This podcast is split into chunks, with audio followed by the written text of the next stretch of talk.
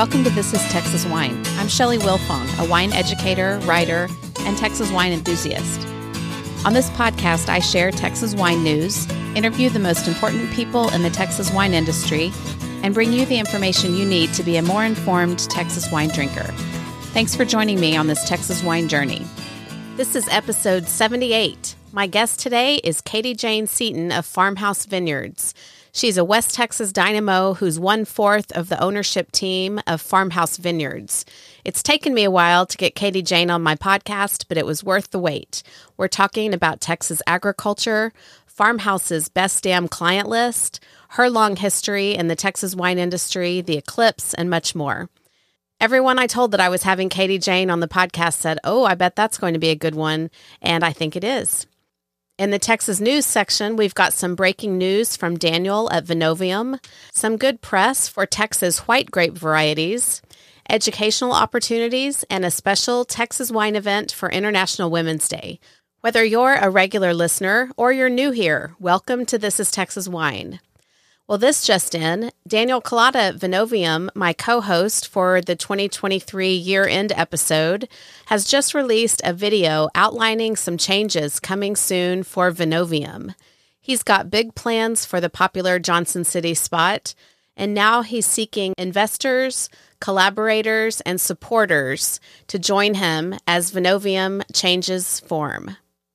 There will be a for sale sign posted on the property soon.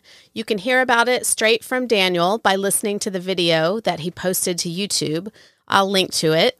And don't hesitate to reach out to Daniel if you want to be part of the future of Vinovium. So many people in this industry love and support Daniel and all that he's built at Vinovium, and I have no doubt that the changes that are to come will be positive. Texas white wines are leading the news right now. Forbes has a new article by Paul Caputo. It's called Vermentino is a fresh white wine for a hotter world. Duchman Family Winery winemaker Dave Reilly is quoted extensively. He says that while all grapes face certain challenges in Texas because of our sometimes extreme and unpredictable growing conditions, including late spring freezes and unprecedented heat and droughts, Vermentino is very tolerant and has risen to the top as the most resilient to weather while still producing maximum quality fruit. Given the outstanding wine we've produced over the years, I would venture to say that it likes its home in Texas as much or more than Italy. Duchman has just released the first Vermentino in three years, and it's the 2023 vintage. Can't wait to try that one. Blanc de Bois is another Texas white grape that's in the news. Wine Enthusiast ran the article Blanc de Bois, Say Bonjour to the Lone Star State in the print edition. The article by Kristen Richard includes several Texas growers and winemakers that grow and make Blanc de Bois, including Jerry Watson, who was one of the first growers of Blanc de Bois in the state. He's also the man behind the Watson Training System, a trellising method that was designed to deal with the grapevine's vigorous canopy. He says, We embraced Blanc de Bois more broadly than any other state. And the author states that Texas is the Blanc de Bois capital of America, according to Wine Business Analytics. Remember that Blanc de Bois is an American hybrid grape that was created in 1968 at the University of Florida. When it comes to Blanc de Bois, it's not just the grape's resistance to Pierce's disease that winemakers appreciate, but also its fruit forward and crisp profile. Paul Bonarrigo of Messina Hof says that he appreciates the versatility of the grape. He has experimented with oaked, sweet, dry, and sparkling versions. Tiffany Mincacci, winemaker at Haak Vineyards, has also experimented broadly with these styles as well as a Madeira style fortified wine from Blanc de Bois. And Kate Coleman, a South Texas winemaker, has made a skin contact orange wine with Blanc de Bois.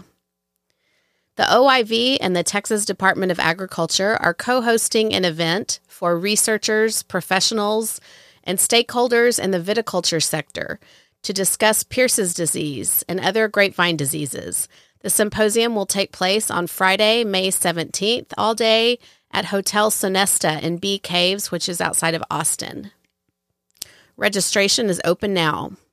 A thoughtful listener sent me a message after my last podcast featuring Mike and Kristen Nelson of Ab Astris, and he suggested that I encourage people interested in Texas wine to consider becoming an advocate member of Texas Wine Growers. You heard about the Texas Wine Growers Association from uh, Mike and Kristen, and, and it's come up several other times on the podcast as well. According to the Texas Wine Growers website, advocate members get lots of feel good opportunities as Texas wine industry supporters, plus some exclusive benefits, including invitations to members only events and a $50 credit toward a class through the Hill Country Wine Academy. That's formerly the William Chris Wine School. So consider joining and they say that you'll become a champion for Texas wine, a liquid embodiment of resilience, innovation, and Texas hospitality. I'm about to join myself. Next, I'm announcing a very special event happening in Fredericksburg. I hope you'll join me on Friday, March the 8th from 5 to 8 p.m. at Wine for the People. That day is International Women's Day and I'll be moderating a panel that celebrates women in Texas wine. Ray Wilson is hosting this event in the recently redesigned space that's the new home of Wine for the People. That's the former Lost Draw space. The panel of winemakers consists of Ray from Wine for the People, Benedict Rhine of Rhine Wines, Jackie Van Sant Downs from Driftwood Winery, and Nikila Nara Davis from Kalasi Cellars. Tickets are $20 and include a glass of wine and light bites, and proceeds will go to the Grace Center, a women's shelter in Fredericksburg. So I hope you'll come out and raise a glass with me. Watch social media for details, and you can find the link for this event and all the rest that I've mentioned in the show notes. That's at thisistexaswine.com. And that's the Texas Wine News.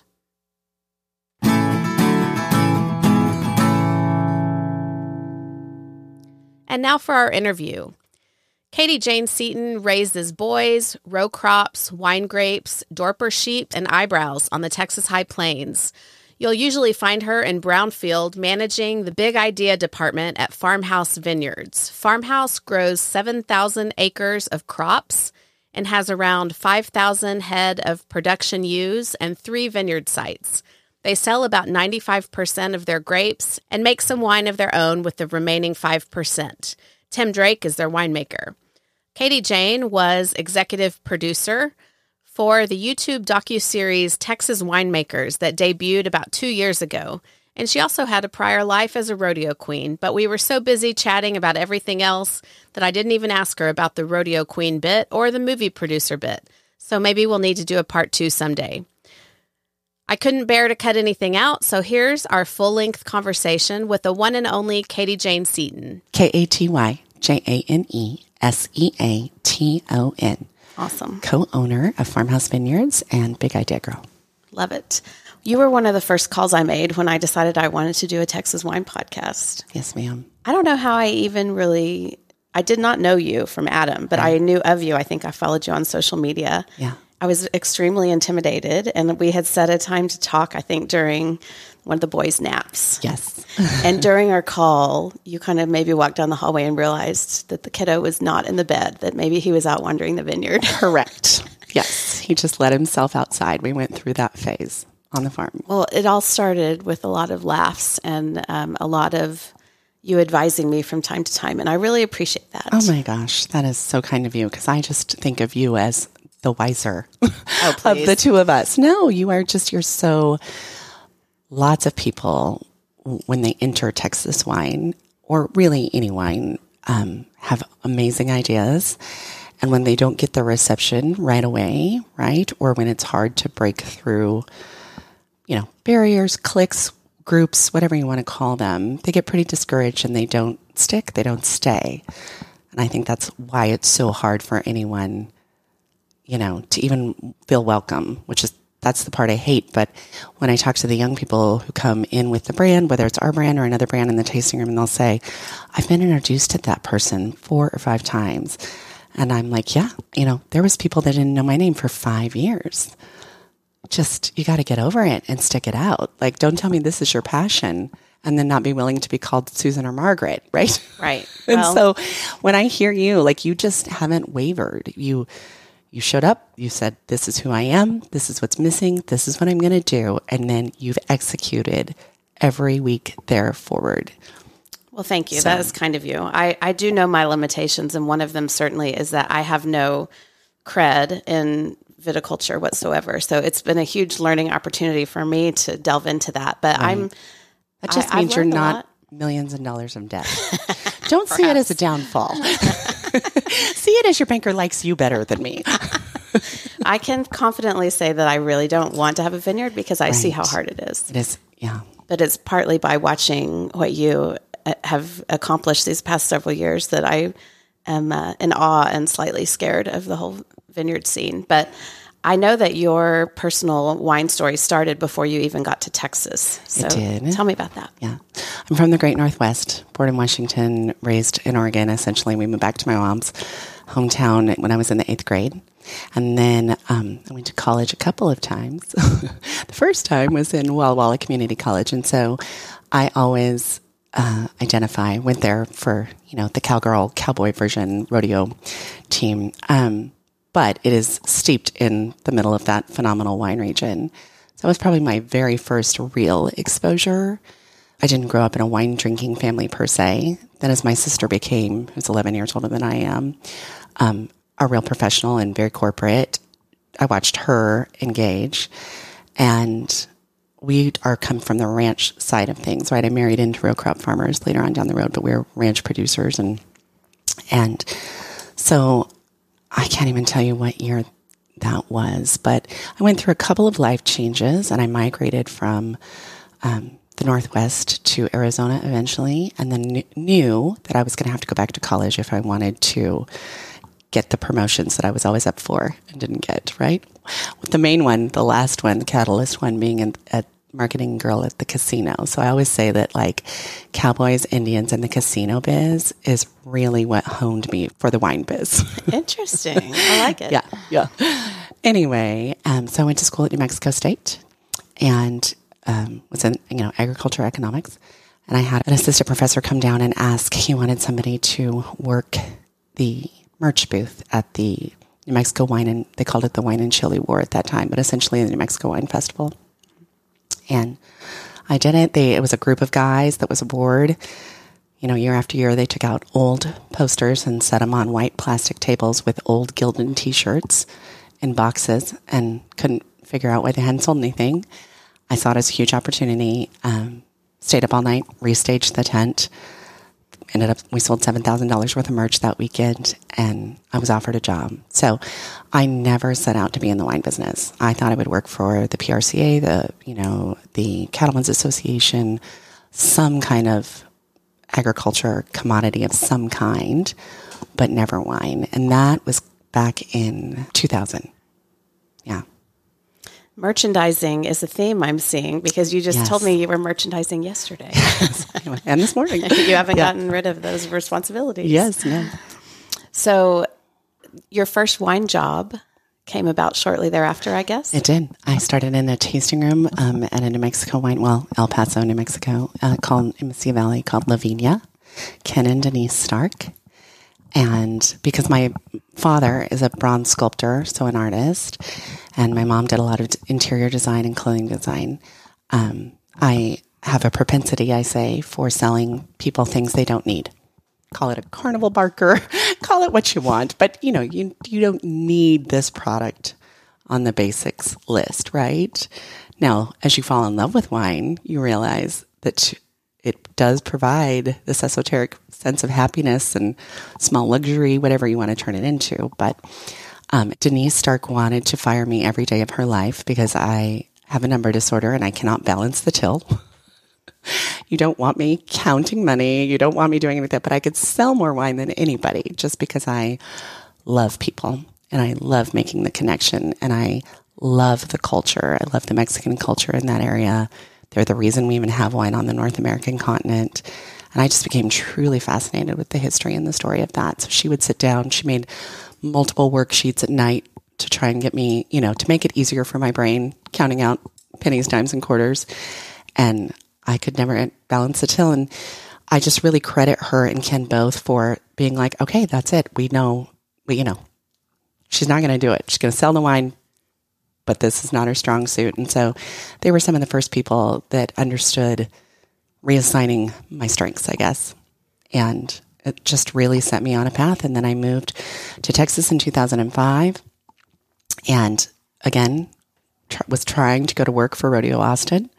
I had been the um, marketing girl for the Buck and Horse, the Benny Binions Buck and Horse and Bull Sale in Las Vegas, which has con- done nothing but continue to grow. And it was there I met um, the producer at that time for Rodeo Austin. They were establishing a new VIP tent that they really wanted to make this very high end experience. And so as they're describing it all to me, they have Texas beer, right? They have Texas Cowboys, they have Texas beer, all Texas bands. And I said, well, what about wine? And he's like, oh, Texas wine is terrible. You know? Mm. yeah. 2005. And so I thought, well, that's just not, you know, like everything, all the wines in the world until you, you don't get to say this is all great or all bad until you've tried them all, right? So I called, I looked up, Googled, and it led me to TWGGA's number.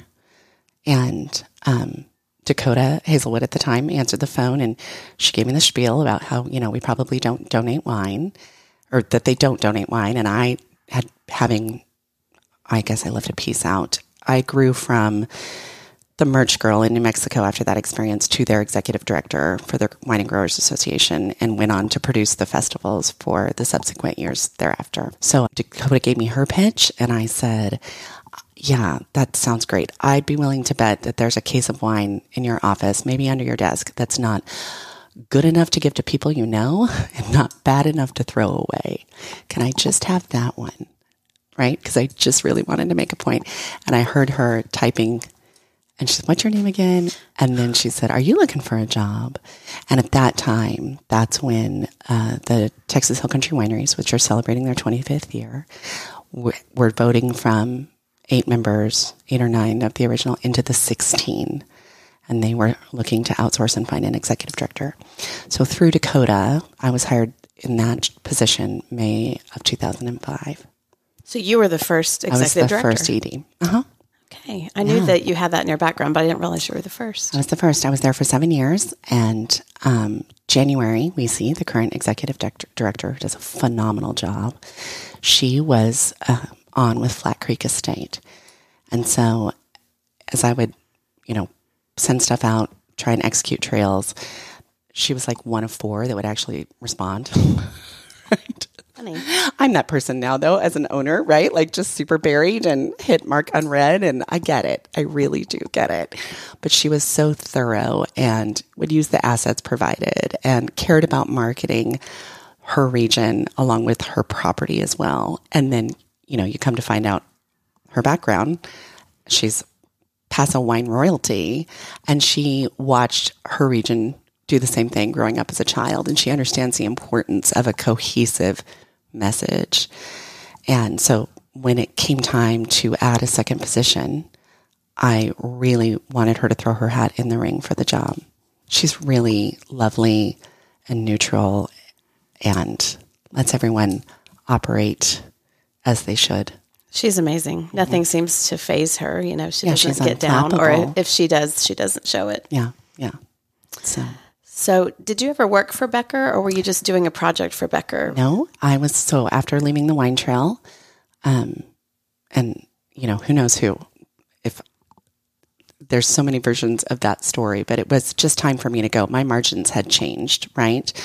Um, we had tried some things that that are they're considering bringing back now. But the, the, Austin Wine and Music Festival was established. That I really wanted to create a festival that was 100 percent, you know, Texas wine, food, and music. And seven of the other members really were passionate about that too, and so that was kind of a driving force. Um, we put it on Memorial Day weekend, which is not a great weekend because of the rain, but we were going for leveraging our expenses when you spend that type of money for infrastructure, tenting, all of that.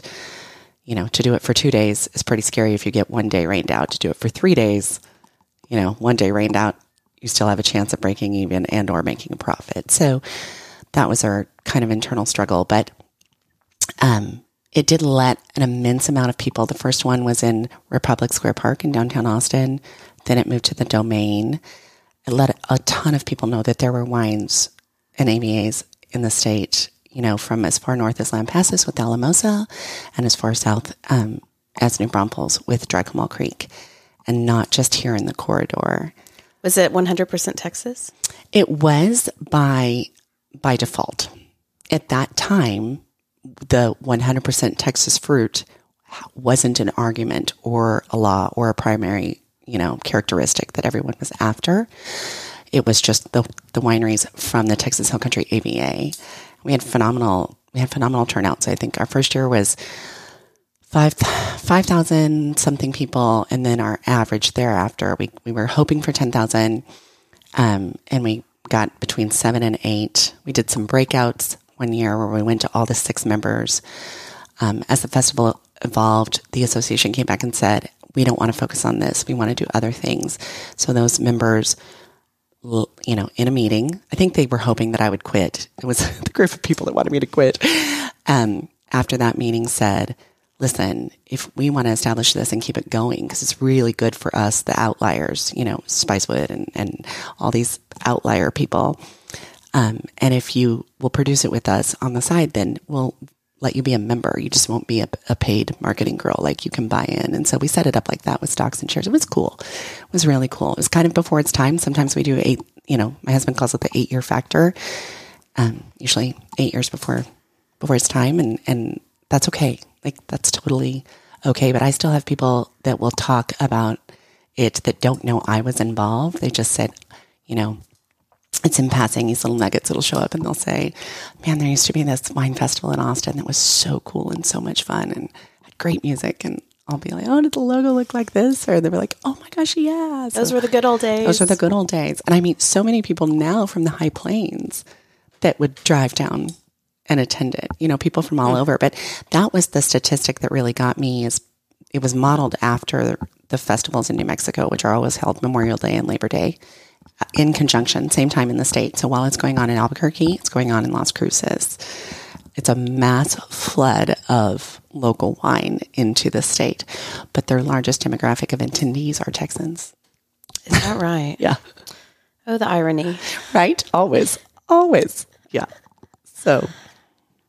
Uh, am I jumping too far ahead if I ask about your your very special trip to the High Plains? No, I did leave out the part about Becker. So oh, then, yeah, yeah. so that was kind of the driving force when when the wine trail and I were like, you know what, we we see it differently. We went our separate ways, and I went to work.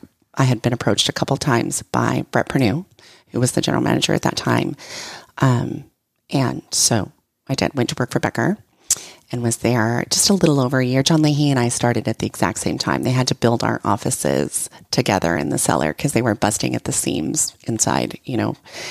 And that was that was a wonderful, fantastic experience.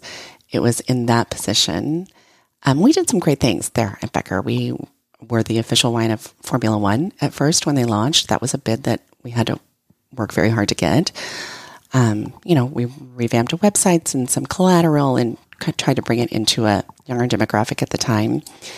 You'll never meet anyone that is as gracious or as stoic or lovely with a razor sharp palate than Bunny Becker. I mean, she just, she's going to be my bar for eternity across all, all things. But it was on that very special trip to the High Plains, yes, that I had a four hour conversation with a grape grower and with their one of their grape growers, and um, eloped 42 days later and went from being always the marketing girl to heavily in debt, which I love. What's great about that is when we would have um, passionate discussions, if you will, about which direction we should be going in the industry. One of the Rick Neighbors' favorite things to always say was, You girls don't have any skin in the game. You know, and it would really kind of hurt January and I's feelings to a degree because it was like, geez, the phone rings into our home, you know, the phone rings into our home 24 7. We're on call to the consumers 24 7. If they had a bad experience because X winery served them their sample in plastic medicine cups, they're not calling that winery. They're calling us and telling us they want their money back, right? And it seems silly now because everything's digital online, but taking the wine trail tickets from hard paper filled out by hand at Texas Hills to an online platform, which is a big undertaking. You know, they just redid the website again. You must always, always evolve. And, and so I just, you that statement really irked me. And now I always want to call him up and be like, I get it, Rick. I get it. like if this fails, 30 families plus us don't eat. That is legit skin in the game, right? Absolutely. So, yeah. So, your grape farmer husband yes. is Nick Seaton. Tell Nick, me about the Seaton family. Yes, Nicholas Seaton and his sister Tracy Seaton is the family I married into. And I joke now, after 10 years, a lot of people, there was a Benton Square. Don't think there wasn't a Benton Square in Blanco and Gillespie County. it's a little abrupt, but was, okay. Yes, I came home, painted my house black, you know, broke up with who I'd been seeing, and 42 days later, we were married in Oregon on a Monday at my mom's house because it neatly fit. It was the 2013 freeze. Oh. So they didn't have any grapes. So they could actually go somewhere, right? And I had already had planned a trip planned to the Great Northwest. Um, and so, yeah, we morphed that into us getting married in my parents' yard on a Monday. Anthony married us, my brother in law. Cool. It was very cool. And so they began, they're eight combined. Anthony's family, Tracy and Nicholas, Tracy and Tracy and Nicholas are brother and sister. Um, and then my family, who were generational row crop farmers in Kansas that bought a berry farm in Oregon. I, my sisters and I are the first generation to break it. We don't make our income 100% from horses, cattle, or crops. We were the ones that moved to town and said, we want something a little bit different. Mm-hmm. Or so we thought. And now I have a lot of sheep and a lot of grapes. so just, you know, be careful what you wish for or put out there in the universe. However, um, yeah, we, they, at that time, there was a wine growers association and they were putting on a wine and music festival. And everybody used to just crowd around the Becker booth because Brett and, and Dr. Becker at the time, they were the wherewithal. They were the client that you wanted that could take extra tonnage and they always pay their bills. You can't find one grower that says they've been stiffed by Becker ever, you know, and I, you can find plenty about other wineries to this day. And so um, he just kind of would get swarmed. So I had been pouring him wine since two o'clock that afternoon in this really great bougie booth. And uh, after that, at the concert that night, Nick and I had texted back and forth. We were doing a photo shoot for all the Becker growers. Um, something that I find different that I see really present in other regions. It's starting to work that way now, but they always start with the vineyard and the site and the grower, right? The grower is always the rock star. And then, and then it, the conversation leads to, and now the fruit's here and this is how the winery is going to be the rock star. But I just think because of our positioning, I think that because Texas Hill Country Wineries was, you know, housed out of the Hill Country or in Austin or however you want to say it, because the wineries have the ear of the major metropolitan cities, Austin, San Antonio, Dallas, you know, they all converge here. The winery has always led the conversation. And so one of my very first marketing initiatives with Becker was like, we got to put a face on these people who produce these for, you know, without the fruit, you can't do anything. Right. And so on that, it was that trip and we were photographing all 30, some 32, 33 of their growers at the time. And Nicholas's vineyard was managed, Nicholas and Tracy and Anthony's vineyard was managed by their uncle, which was Cliff Bingham at the time. They were just like, you know, you guys are already in this. We'll plant. We hope it shows up, but they were still row cropping it. And so he was always saved in my phone, and he is until this day as my favorite grape grower. And I had sent him a text and just said, you know, I hate that we're photographing everybody else and and and not my favorite grape grower. And he was like, no, thank you. You know, he doesn't want to be in the limelight, does he? He has zero desire to be in the limelight. He doesn't want to be in a crowded room. You know, it, he doesn't want to be in town. I mean, I can tell you all the places Nick doesn't want to be, and it's in town, in a room, in the public, and certainly not on display. So where is he happiest? Why the hell he picked me? I'll never know. I mean, I know why because he needed balance. his grapes sold. Yeah, um, he is the happiest on a tractor. Mm-hmm. He is the happiest on a tractor or negotiating a land deal. I wish I could film his eyes when you drive by a piece of ground to the, I mean, you know, where we live, the High Plains is this flat, so flat. They say you can watch your dog run away for two weeks, right? And whether you're running for parts or picking up kids now, I mean, whatever we're doing, we drive this same roads. I also say to people, you're you're going in circles, but you're driving in squares, right? Yeah. because if you fly over in a plane, you see the row crop circles, but they're platted out in perfect north, south, and east west squares, mm-hmm. you know, block D11 on a plat map. But everywhere you go, you just keep going in these big, ginormous circles if you're as the crow flies north, south, east, and west. But they're laid out in squares. I don't know. The irony really gets to me. And we'll go, we'll drive the same, you know, 211, 303, 2196 to town and back multiple times a day. And he looks at a piece of ground, and especially if they've just broke ground or plowed or planted, um, his eyes dart and at every single row. Like just precision agriculture is that kid's love. I mean, he started when he was nine. He started farming when he was nine, and he bought his first tractor at 13 without a cosigner, and he's a psycho workaholic. Do you want to talk about what else you're doing at Farmhouse besides grapes, soybeans, peanuts? Sure. We do, um, primarily we are cotton, peanuts, black eyed peas, melons, and pumpkins. That alternates. And um, in 2020, the guys decided to introduce sheep. So, and I went and filled anxiety meds because I had sheep growing up. I knew them well. How hard could it be? Come on. Uh-huh. Yeah, I didn't take them, but I filled them. And I remember just crying at my positions assistant. My she's a wine club member, of course, just sitting on her table and just crying like, I don't want to do livestock with row croppers, right? My whole family's cowboys. crying. I don't want to do livestock with sod busters. And I just remember also saying like, well, your cotton farmers are going to thank you because it's going to snow. If you're lambing this winter, it's going to snow. And it did. And it was fun. And it's amazing. And it's all worked out. And yet again, the, the 30 families that do employ us, we have all these amazing generational relationships um, on and around the farm that allow us to go to town and drive around or see media or attend an event. And they just rose up and took on the task. And Daniel was the number one harvester driver. He was always, he was our, you know, head vineyard guy. And he morphed into head sheep hombre. And so now Daniel and Sergio keep 5,000 head of ewes alive. Yeah. Wow. Well, I remember incredible. one one particular sheep that came came out of your place yes. was very entertaining to me that year when you were driving from the high plains to Johnson City with her, I think in a diaper in your front seat. yes, Holly Dolly. She that first so the first batch we didn't have all our barns correctly built, and so I was triaging lambs in my laundry room, in the kitchen, in the garage, you name it. I had living room lambs, right? And Holly Dolly came in with three broke legs and and in pretty bad shape, but she just stuck. I couldn't I couldn't send her back out. She she's had a look, man, and she was beautiful. So she lived in the house probably in an inappropriate amount of time, much longer than she was supposed to. But it was also, you know, they the boys played with her, and um, we put a bell on her. There's a thing called a Judas sheep that they use a lot in large sheep operations, where if you can have one team, I hate it when people say sheep are stupid. Sheep are not stupid. Sheep are wildly insecure.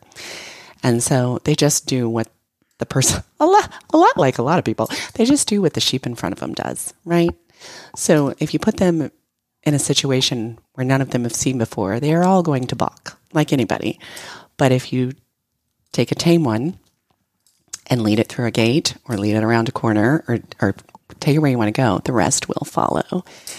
And so I saw her as an opportunity. Sometimes when we need to get things done in a hurry, we just take Holly Dolly out on an old lead rope and the rest will follow. We gather sometimes, we run them in a pecan orchard that we lease, and that can be hard to gather in a pecan orchard because they just dart through the trees and there's so much hole. When you're moving livestock, if you know anything about livestock, it really comes down to just pressure and daylight, right? You're putting pressure on an animal to move it, and how much daylight do they have to find the hole? And so when you put a bunch of trees in there, that really wildly messes with their sight and their ability to see. But if you can take a safe sheep, they'll just follow. Oh, smart. Are they too big to be in the vineyard or can they go certain times of year? Oh, no, we do graze them. Yeah, we graze them all the time. So our original vineyard, the farmhouse vineyard, which was established, planted in 2010, which has 30 acres, has the proper hydraulicing. And so they are turned out there longer than any place. We graze them off and around CDOC or Kirk's House Vineyard um, and, and the other sites. But no, they go across everything. That's the best fertilizer you're ever going to find. And, and, they don't bother the grapes? Or you don't put them in during no. when they're about to ripen? Yeah. Nope. We put them in for desuckering and we put them in in the winter. We put them in a couple times and they only stay for like a two week period. Mm-hmm. It just depends on what that year's given us, right? Mm-hmm. It's um, less use of pesticides, herbicides, and it infuses really great soil health, which was on our bingo card. Indeed, it was. I don't actually know. I guess yeah. I did hear about soil health. Soil health, yeah, yeah. Um, here she's talking about the Texas Wine Pod bingo card that I created for the Hill Country Wine Symposium. Everyone thinks it's in the fecal matter. It's actually in the urine. Really? Uh-huh. I didn't know that. Yeah, it's the highest concentration, like everything. You know, what are your kidneys doing? It's the highest concentration. And so we really saw it in a return of native grasses this year when we had uh, some good rains. We were able, we had more bird hunting. We had, you know, the Playa Lakes will hold water and the frogs. And then we had this beautiful just variation of different grasses and tall color plants. And, and so we really were able to see it this year. We were, our family was graciously awarded the Terry County 2023 Farm Family of the Year. And that was out on the tour to watch um, the guys from NRCS, you know, talk about that and point out, look, there's five colors of native grass here that wouldn't have been there probably with just conventional agriculture. It's cool. I saw that. I read that article that I saw online. I don't. I don't oh. subscribe to that magazine. Right. I guess, no, but, but that's nice of you. But that was cool. Yeah. I'll have to see if I can find that and repost it. So you have three different sites, three different vineyard sites. We do, mm-hmm. and quite a bit of 120 acres totally, and I think it's 22 varieties at this time. And Listen, you, I have a number disorder too, so these are off by two or three. Like, don't hold me to it. That's yeah. where you need Tracy. Tracy is our GM. Tracy is the reason people get paid. You know, when people are nice to me or trying to impress me, I'm like, I don't know why you're trying to impress me because the blonde right there, that's who cuts your checks. She's so in charge. She's in charge. She's who's important. Um, yeah, you need to know her name. Tracy Ferguson is co-owner of Farmhouse Vineyards. And if you need a decision made that's going to cost a lot of money, um, if you're forecasting anything that may cost us a lot of money, don't impress me. I've been around a long time. People know me. They know my name. I live my life a lot more out loud socially on social media just because it was my love language, you know?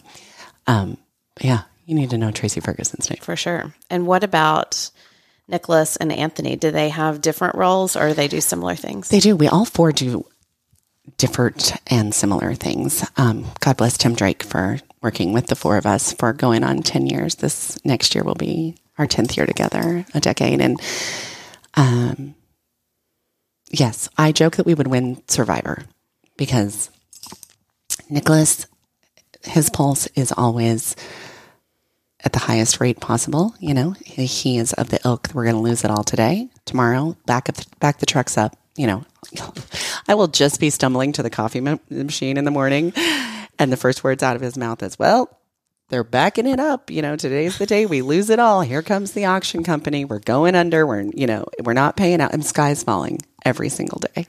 And he loves to screenshot what everybody else is doing and send it to me so that I know clearly how bad I'm failing at, you know, at Texas Wine Marketing.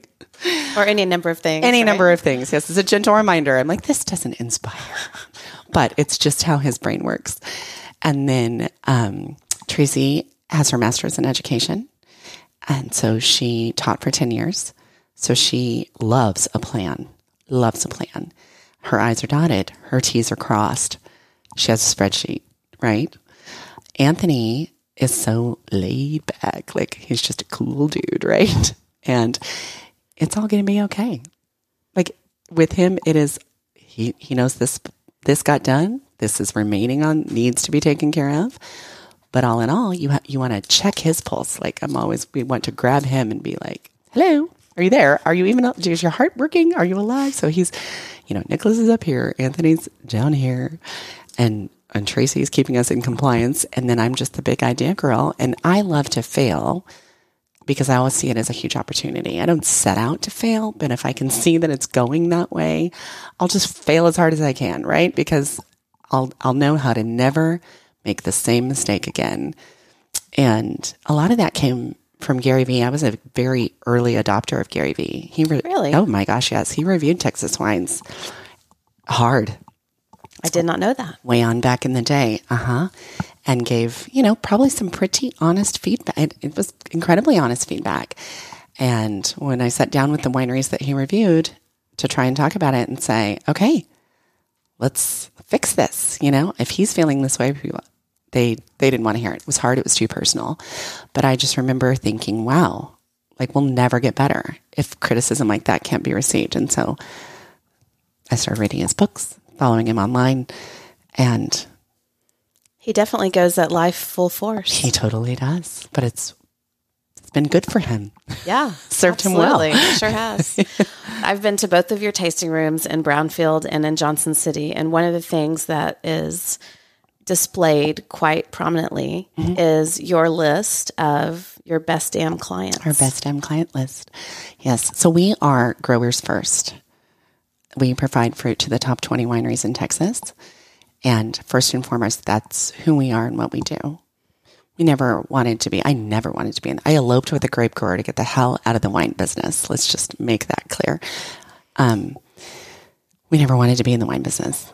It, we had a, a you know, a winery walk a contract. And so in 15, was like, well, yeah, this little bit of wine. And Nick and I were driving down the road. I can tell you exactly where I was. And I was lamenting about the process. Like, well, here you go. I hope you're happy that you wanted to plant more grapes and grow more grapes because this is what it's like. You know, it's not the dream everybody thinks it is. And and he just asked me straight up, well, if you could do it better, how would you do it? If you could make a wine, what would you make? And I said, I would make, I said, there's, there's not a bridge wine. There's, you know, it's either sickeningly sweet or really big, hard Viognier at the time. And there's people in the middle. You know, not everybody lives in those two camps. And so I said, I will, I would make a white wine that was as sweet as a dry drinker wanted to go and as dry as a sweet drinker wanted to go. That's what's missing. And he was like, okay, let's do it. And so we did. And I knew that when people heard that the marketing girl had married a grape grower and was now making wine, their family was making wine, you know, just how ridiculously kitschy is that? Ew. You know, it was like a Taylor is. Swift song before Taylor Swift song was even a thing.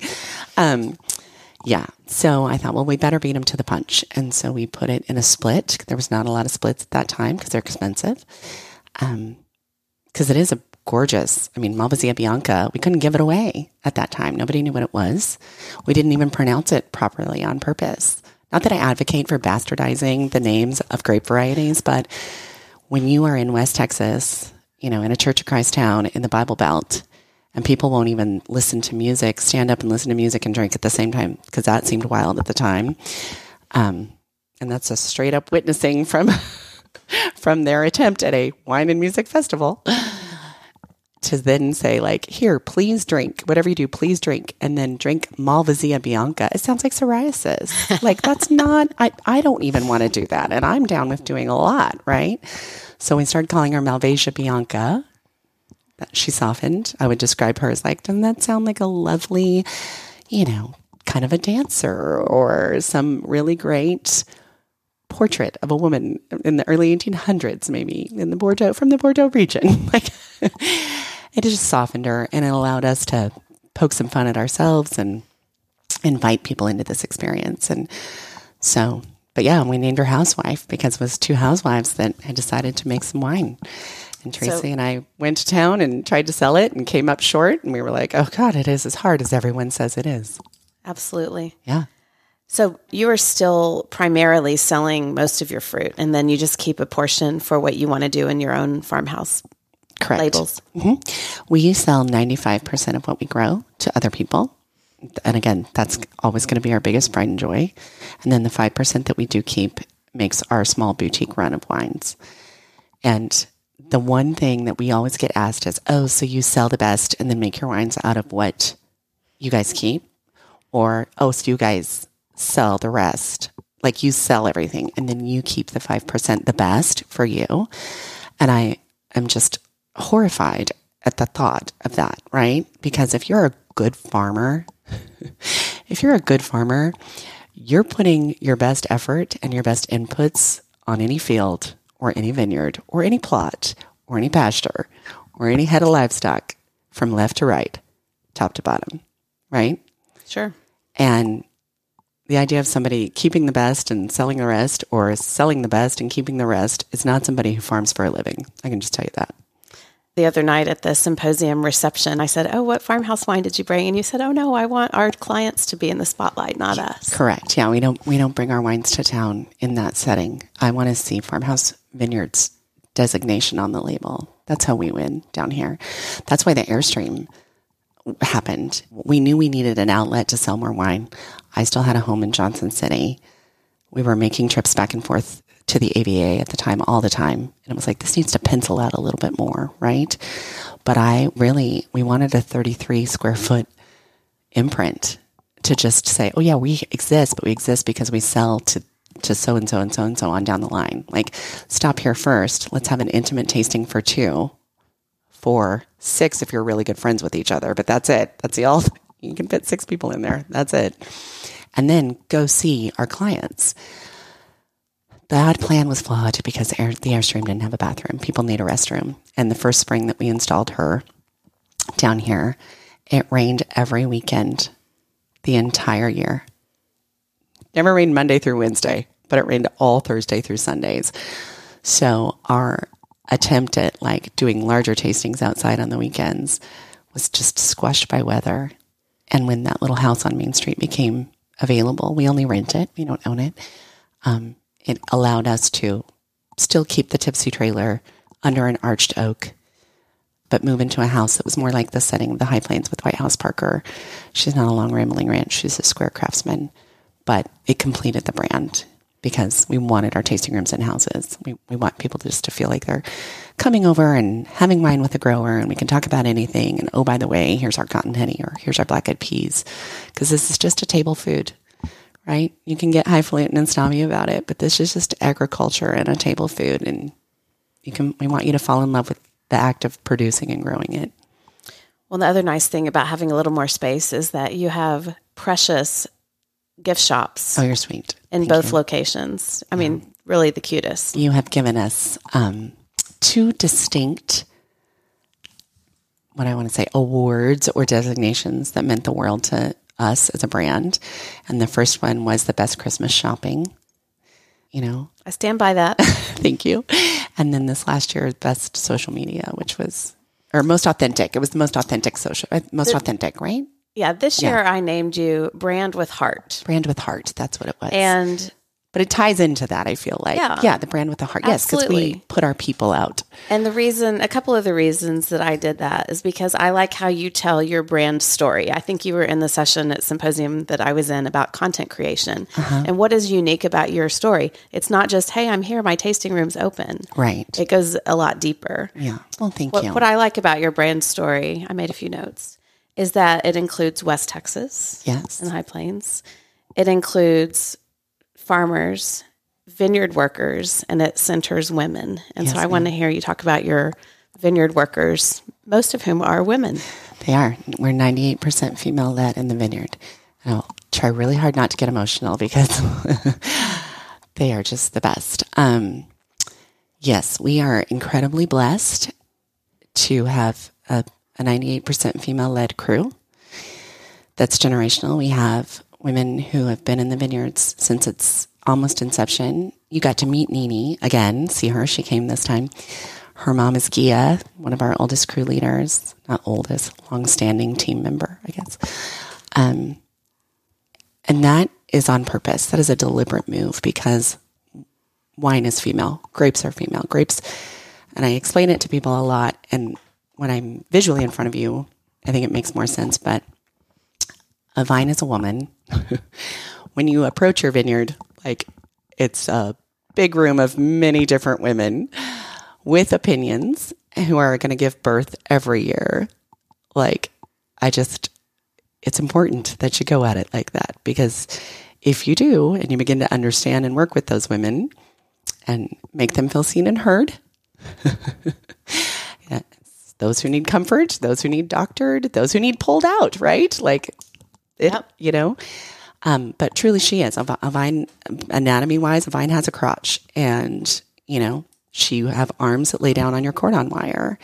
Your vineyard is at its best and safest and healthiest when you have no holes in it, meaning you have no dead vines that create a hole. Like you, you want those cordons to reach out and act like a chorus line. So when everybody's giving really healthy birth, when everybody is linked arm in arm like the Rockettes, that is when you're seeing true production quality at its finest. And you send women into the vineyard with that ethos adopted. You know, you have that conversation with them. They're not just now pruning and making cuts because that's we're pruning right now. You know, this is a plant, boom, boom, boom, we're going. They are getting to know each vine for who she is, how she behaved last year. Are her nodes separated appropriately? Are those spurs positioned appropriately? Do we need to roll up here? Do we need to take more dead wood? Whatever it is, like what do you need? And addressing her for who she is. Now you're doing that across 120 acres. Now we're talking real fruit quality. And it doesn't hurt that they sing to the vines. They do. They sing to the vines. Many of them are in the choir at St. Anthony's St. Anthony's Catholic Church, and so they will practice. They also bless the vines every year. And this year I filmed it with the intent to share it because it's so beautiful. They have their rosaries and they walk the whole vineyard and they carry the saint and they pray and they do the whole rosary. And I wept the entire time. And I just didn't share it because I did not want it to be interpreted as another way to try and sell wine. But they care as much, if not more, because they're out there every day in every condition than our family does. And not that our family doesn't care because we care. We're leveraged at the bank on it. But those women, rain, sleet, snow, wind, dust. Nini called her mom yesterday and she had told her, like, just out of nowhere, like it's awful at home right now, right? And she said, just out of nowhere, they got a dust devil. Well, a dust devil, when you're driving at 90 miles an hour on a dirt field, looks kind of cool. But if you've ever stood in one, or if you've ever had one come up on you, it's not awesome working conditions. And they just, they don't quit, man. They're tough. They're so tough and they're so talented. Mm-hmm. And it's important to me that they're recognized. It's important to all of us in our family that they're recognized. Yeah, they do great work. And now their daughters and their sons are on the tasting room floor. And I and that's like my just biggest achievement, I think, is retaining young people within the brand who say you know, well, my parents are first generation, and so they are clearly tougher than I. But I'm they've given me the opportunity, and I'm going to go to college, and this is going to be my major, and I don't want to work outside the whole time. And okay, that's fine, but I didn't lose you to some big city job. Like you're still here. One of the ladies I met said she was a school teacher, but on her breaks that she would come and work in the vineyards yeah. with. I think it was her mom or her aunt that's, or both. That's Judith. That's mm-hmm. so. That's Nini's older. So Gia, who I spoke of, it's her oldest daughter. Gia, um, Judith, and both Rafa. His mom is Gogo, who is with me in the house. That's who helped be like raise McLean. You know, from the time I was a baby, she was retiring when I was in my late stages of pregnancy. And I just was like, Gogo, where are you going to go? What are you going to do? Because you, you can't keep up with that woman. Gogo was on her own pace. All the other ladies, like, come, you know, they'd work at this pace back here, laughing and talking and having good fun. But Gogo is nose to the grindstone, get across the makers, man. where are you going to go? What are you going to do? And she's like, I don't know. I might watch some kids. I might clean some houses. And I was like, I, I need you to watch this kid. And that's allowed me to travel. And then Judith would travel with me because she hadn't completed college yet. And yeah, they're amazing. So that's her older sister. And then this was Nini's first symposium. And we, when we were driving, when we were dropping in, you know how you hit the stoplight by Starbucks and you turn left, you kind of drop into the lake. I looked at her and I said, listen here, we're about to bail into the sharks. I said, don't you duck your head to anybody because they can't build big fancy estates and they can't have big splashy million dollar anything until you and your family go across the acres. So if you feel out like a fish out of water, if you feel in over your head, just give me the sign. You know, these are who your safe people are. You find January, you find Tim, you find so and so, but don't you duck your head to anybody because without you and your family and what you do, they can't do what they do. So true. And she was like, "Yes, ma'am." Symposium is a little bit scary to go into for the first time, no matter no matter what your situation yeah. is in the wine world. Yeah, it is. How'd you get connected with Tim? Oh, Tim Drake, he's amazeballs. Um, it's really funny, actually, by accident, but God's given accident. There are no accidents. It was during flashback to Austin Wine and Musical Time. I'd seen a really great resume come across the email that had all this St. Michelle and I mean, all these other really notable wineries on it. And I thought, oh my gosh, whoever gets that guy is lucky. And your ears right? perked up a little bit because you're like, somebody from the Pacific Northwest. Somebody from the Pacific Northwest, yeah. But I also had another guy with the last name of Drake that was trying to call and sell me stickers and labels for Austin Wine and Music Festival. We didn't have the budget. And I kept telling him no, and he kept calling. And so one day, I'd had a particularly long day and I was sitting in the Walgreens or CVS parking lot and label guy called again and said, Hey, this is, you know, Tim Drake, blah, blah, blah. And I just said, Listen, sir, I appreciate you. I'm going to cut you off right there. Like, I try to be nice. We don't have the budget. You know, this people don't care at this point for that seamless of branding. I don't see it going over well. My time's getting shorter and shorter. I'm just going to have to ask you to stop calling me. I was real direct with him. And he let me finish. And he's like, okay, well, I'm just a winemaker. And, and I was like, oh my God, you're like the winemaker. Wait, does your resume have so and so and so and so on it? Yes, ma'am, that's me.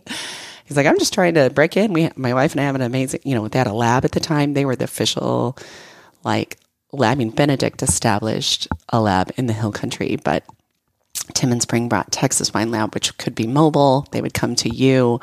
Later on, Texas Custom Wine Works ended up purchasing that um, intellectual property. We heard this weekend how important that is the intellectual property and the equipment and the branding on it, and absorbed it into their crush facility. But so, first of all, like usual, I just kind of made an ass out of myself on the phone. And then thank God, Tim was his amazing self. You know, he lets water off a duck's back. And they showed up and did a, a thing. If you are around them at all, the Drinks with Drakes, um, they are great mixologists and cocktail people.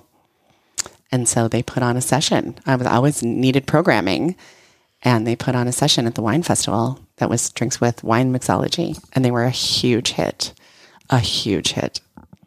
And I bet then, that would be even today. Oh my gosh, amazing! Yeah, the joke is that they used to have in the olden days mini fridges for their side tables in their bedroom. and Spring would you say like I could I could lob a, a lime over and it would come back to me quartered. You know, I mean, like they were their own act, and I always wanted to put them actually in a bed. The next year, if we'd have kept the festival going, I was literally going to put them on a platform in a bed and do drinks with Drake from bed because they're just they're that fantastic, and their sensory evaluation is phenomenal and razor sharp. So back to driving down the road with in that one moment when Nick said, if you could make a wine. And I said, and there's only one winemaker that we would ever go to. And we approached him. He was resident winemaker at that time with Flat Creek, but he fixed a lot of faults and problems for people all over town that he never talked about. And I knew he would do that. And I hoped he would do it for us. And he said yes. And so our first vintage with him was 2015 with Housewife. The rest is history. The rest is history. Now he's resident winemaker at Michael Ross, but still farmhouse winemaker still helps my ex. So that's funny. You know, that type of vernacular and things goes on all the time in other places. But when you say that to people, like he's a resident winemaker here, but he's still our winemaker, I'm like, hmm. How does that work? You're like, it can work. Michael and Roxanne are lovely people. Yeah, they In are. In fact, I got to spend a little bit of time with her at the symposium, more so than normal, and just really enjoyed her. She's funny. Yeah. And I've never really spent much time with Tim, but I sat by him at a tasting and I was thinking, would he come on my podcast someday? He would. Maybe? He would. He would talk about anything and everything other than wine. Where I was like, rein it in, buddy. Come Which on. I know that's the pot calling the kettle black. Well, because your branding is so unique, and this is one example. I'm, I'm going to know if you have any suggestions for newer brands that may be starting up and how they can authentically tell their story this is an example of some of your branding that I think is oh. so telling and just kind of goes with a lot of the themes that I mentioned before. And this is what's on the back of your farmer's wife wine, in part, part of it. Yes. Um, it's basically asking, What is a farmer's wife? It's fully understanding that your husband chose God and Mother Nature as business partners. It's reheated meals, missed appearances, and hearing these words year round. Today's the most important day of the year on our farm. Mm-hmm. That's so good. Thank you. That's just the truth. That's just the truth. And I think that's what keeps you relevant and will keep you safe and make you approachable with an audience is just always telling the truth. When the brands that I look to, I'm from Oregon, so I really like Nike. I don't like the ducks. I'm a beaver. my daughter's a duck. so is my nephew. yeah, so is my nephew. But I look to Arm & Hammer. You look to the brands that are still the same. You look at Arm & Hammer still sports that seal. You look at the yellow golden arches. You look at the Nike swoosh, right? And they knew who they were and they knew their principles and they just haven't haven't strayed. Mm-hmm. You know, yeah. They didn't try to reinvent and they, become the new Coke. They just stayed with Coke. They just stayed. Yeah, yeah. Because how awful was the new Coke and the new Pepsi and all the other iterations that they continue to roll out, right? And I get it's a necessary evil, maybe for to, for just a quick audience grab or a limelight grab, but it's not a method of longevity. And I'm about, I want to, we want to have an organic brand that people find their way to us because somebody fell in love with our wine and told them about. It's, it's not, it's not because we spent a fortune on advertising. It's not a flash in the pan. Yeah. One of the ways that I think you have made an impact in your Brownfield local community is the armory. Can you explain what the armory is yes, and ma'am. how you're using it? So we make our wines. We like to say we gig it all over town. We've utilized both crush facilities on the Texas High Plains, and um, we have bottled. We've finished and bottled with Becker. We make our sangria with McPherson. So we utilize either a crush facility or our client, and that's been great. It's also really, really expensive. and when every single person on our team is not in the same room, including the four of us. You know, it's like Nick and Anthony are married because they're out on the row crop side, and it's like Tracy and I are married. Um, we were always starting in the day driving to Parker, which is our tasting room there, which is his old bachelor house, setting up shop. So getting our documents out, getting our laptops out, getting started. Then someone would see our cars and stop by. We're so gracious and thankful. And hopefully we could sell them something that's for sale. Everything's for sale for a price, right? And visit. But then we're trying to squeeze in a Zoom call. Alarm would go off. It's time to get kids.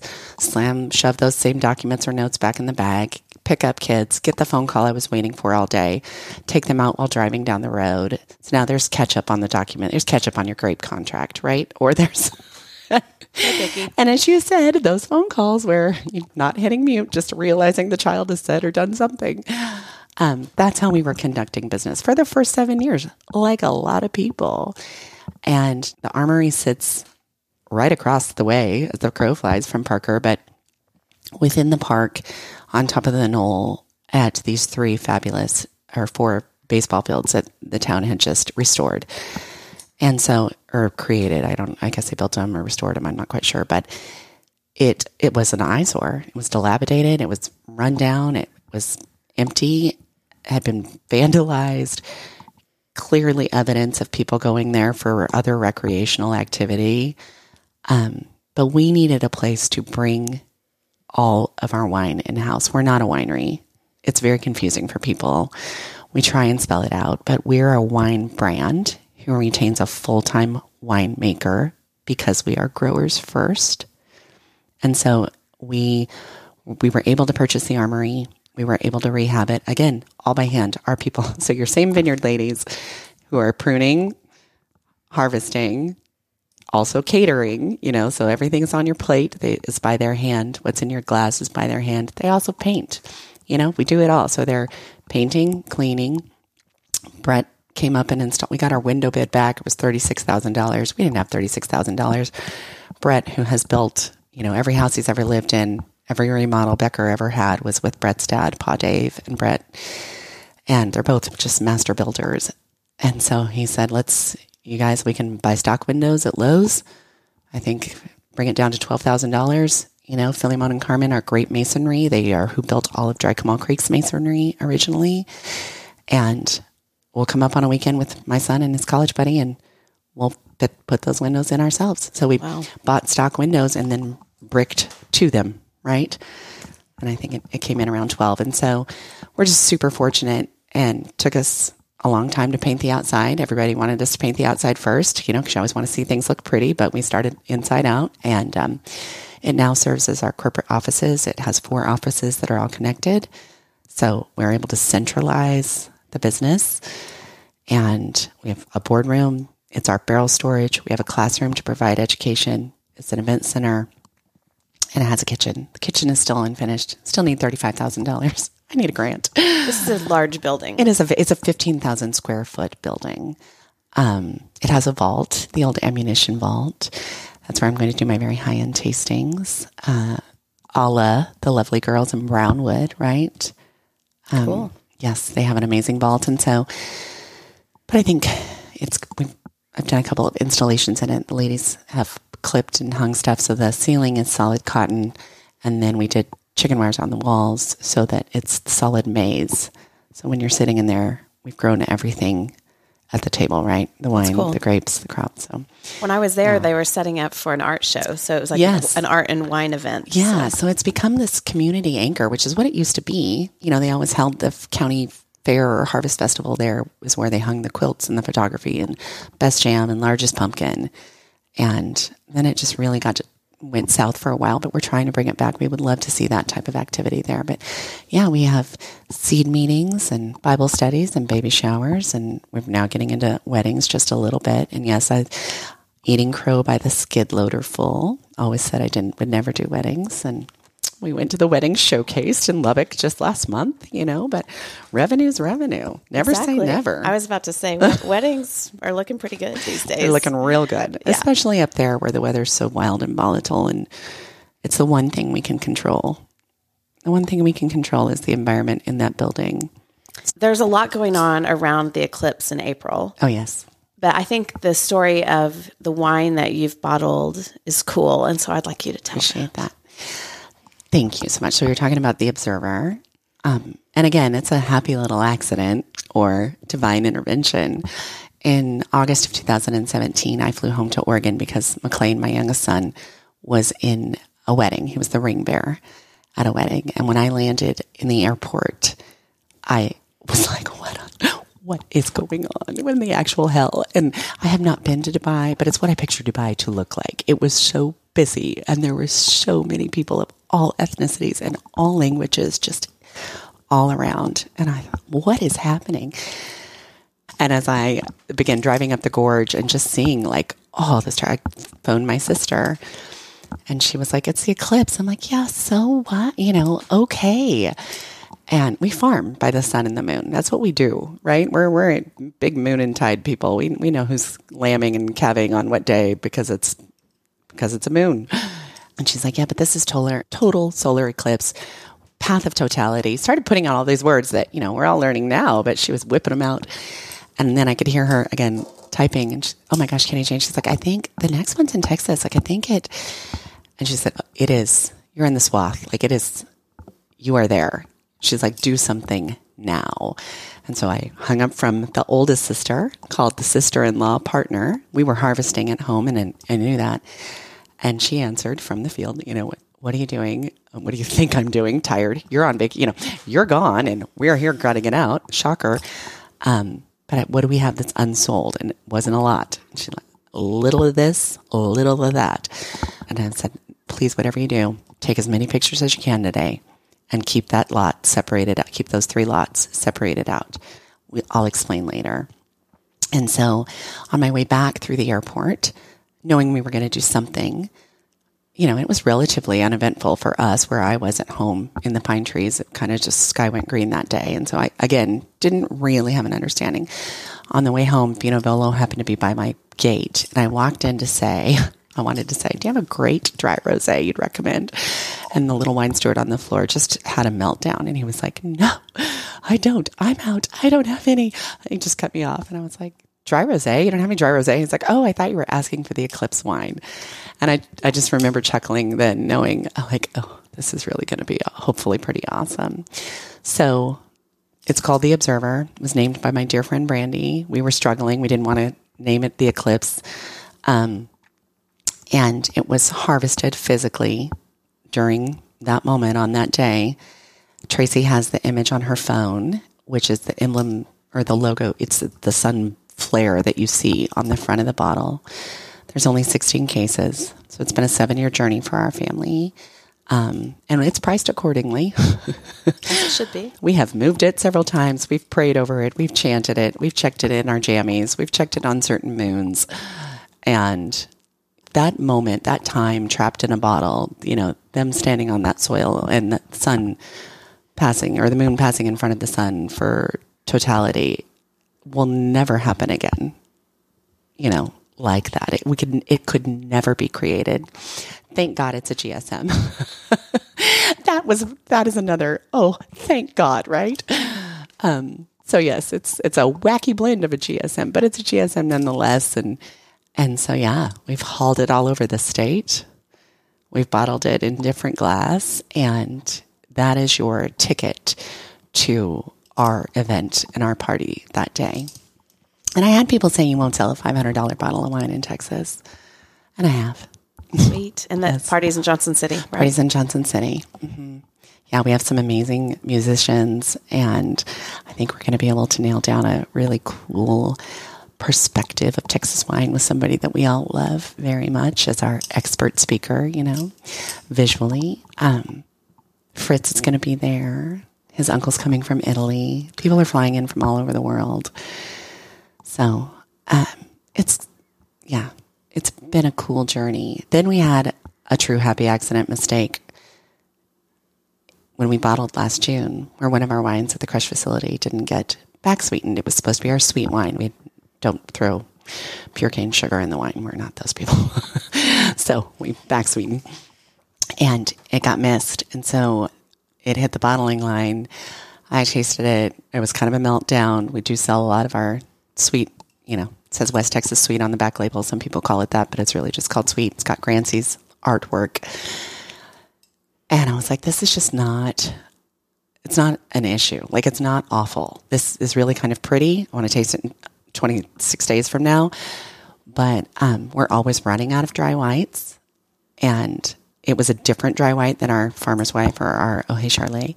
And in that exact moment, Madison, who is our tasting room uh, manager here in Johnson City, just celebrated a one year anniversary.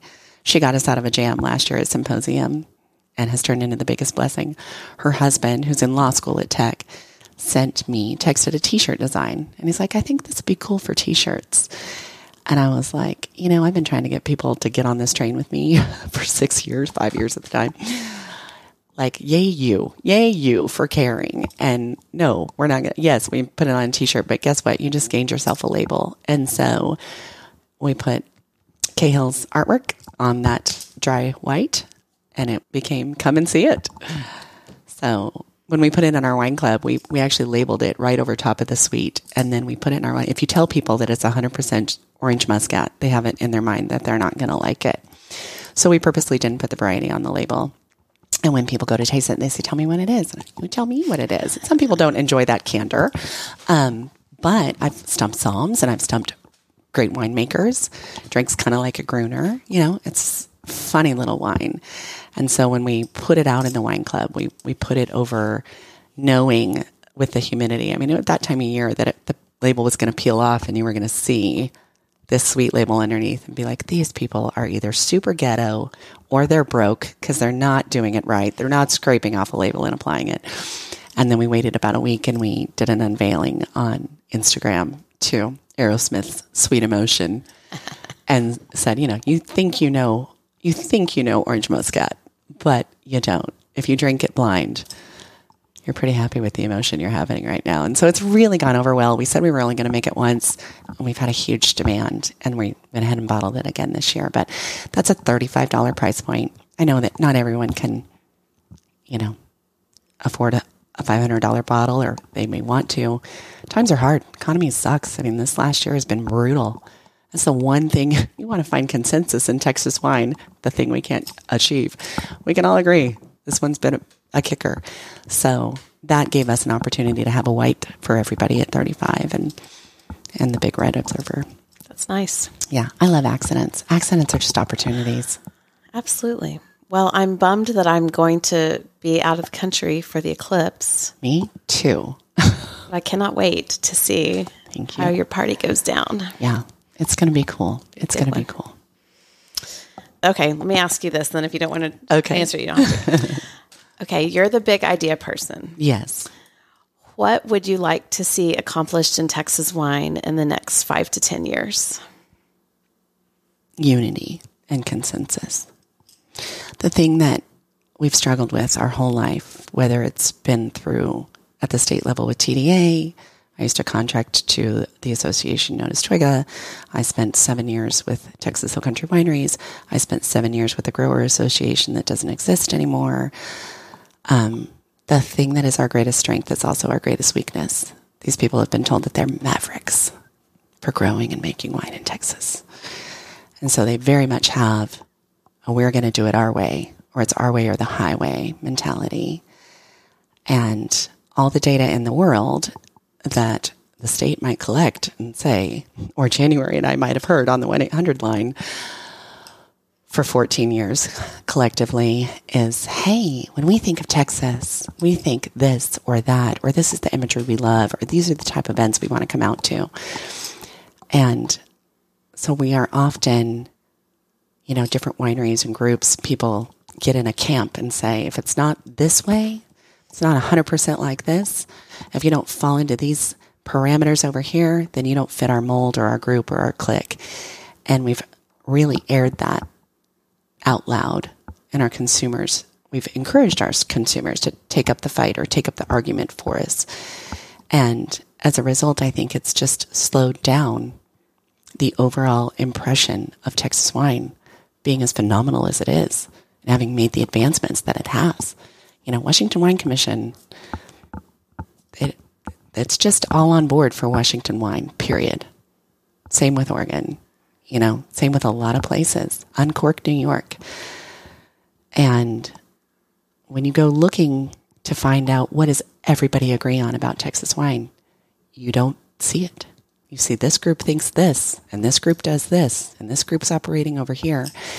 And I would just love if that's going to be it. If, you know, this group doesn't want any boots or hats or Western connotation whatsoever in our outbound marketing because by God, that's not who they are. They were doctors or they were in on, you know, the dot com era and they're pharmacists and they want to be taken seriously.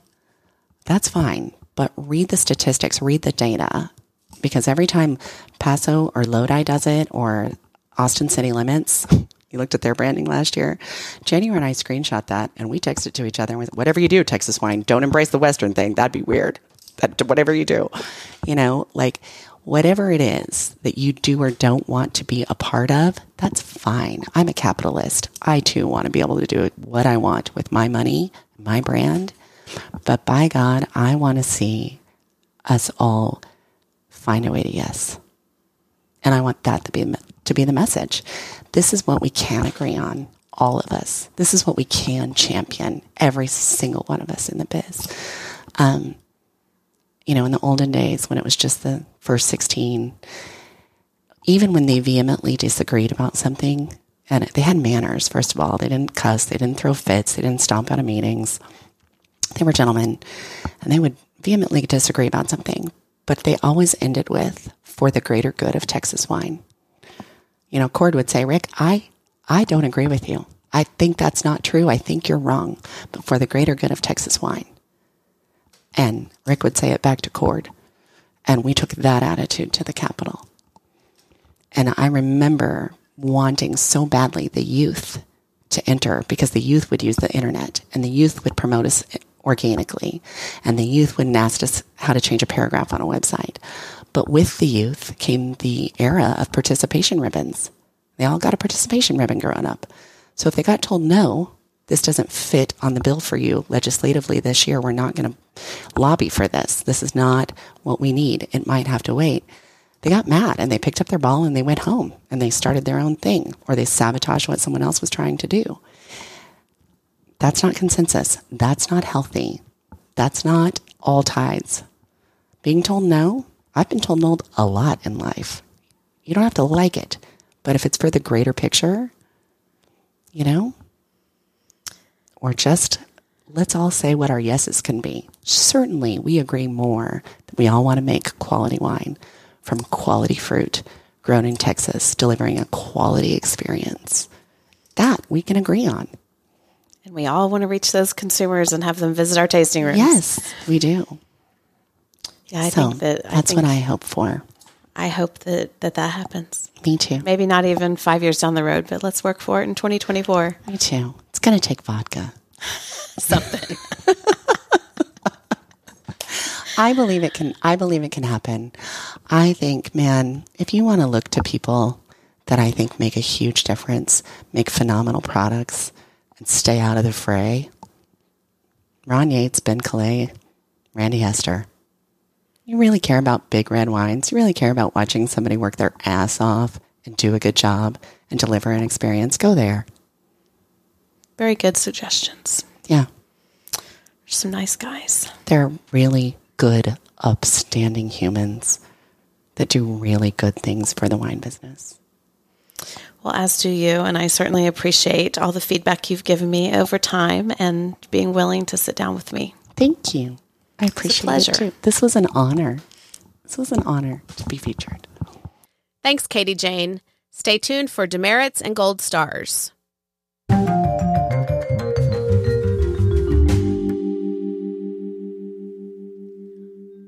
Although the podcast is technically free, it's definitely not free to produce. One way to think about a podcast is like a newspaper or a magazine subscription. If you've gotten an hour's worth of enjoyment or education from listening, consider making a one time or an ongoing donation to help cover the production costs of the podcast.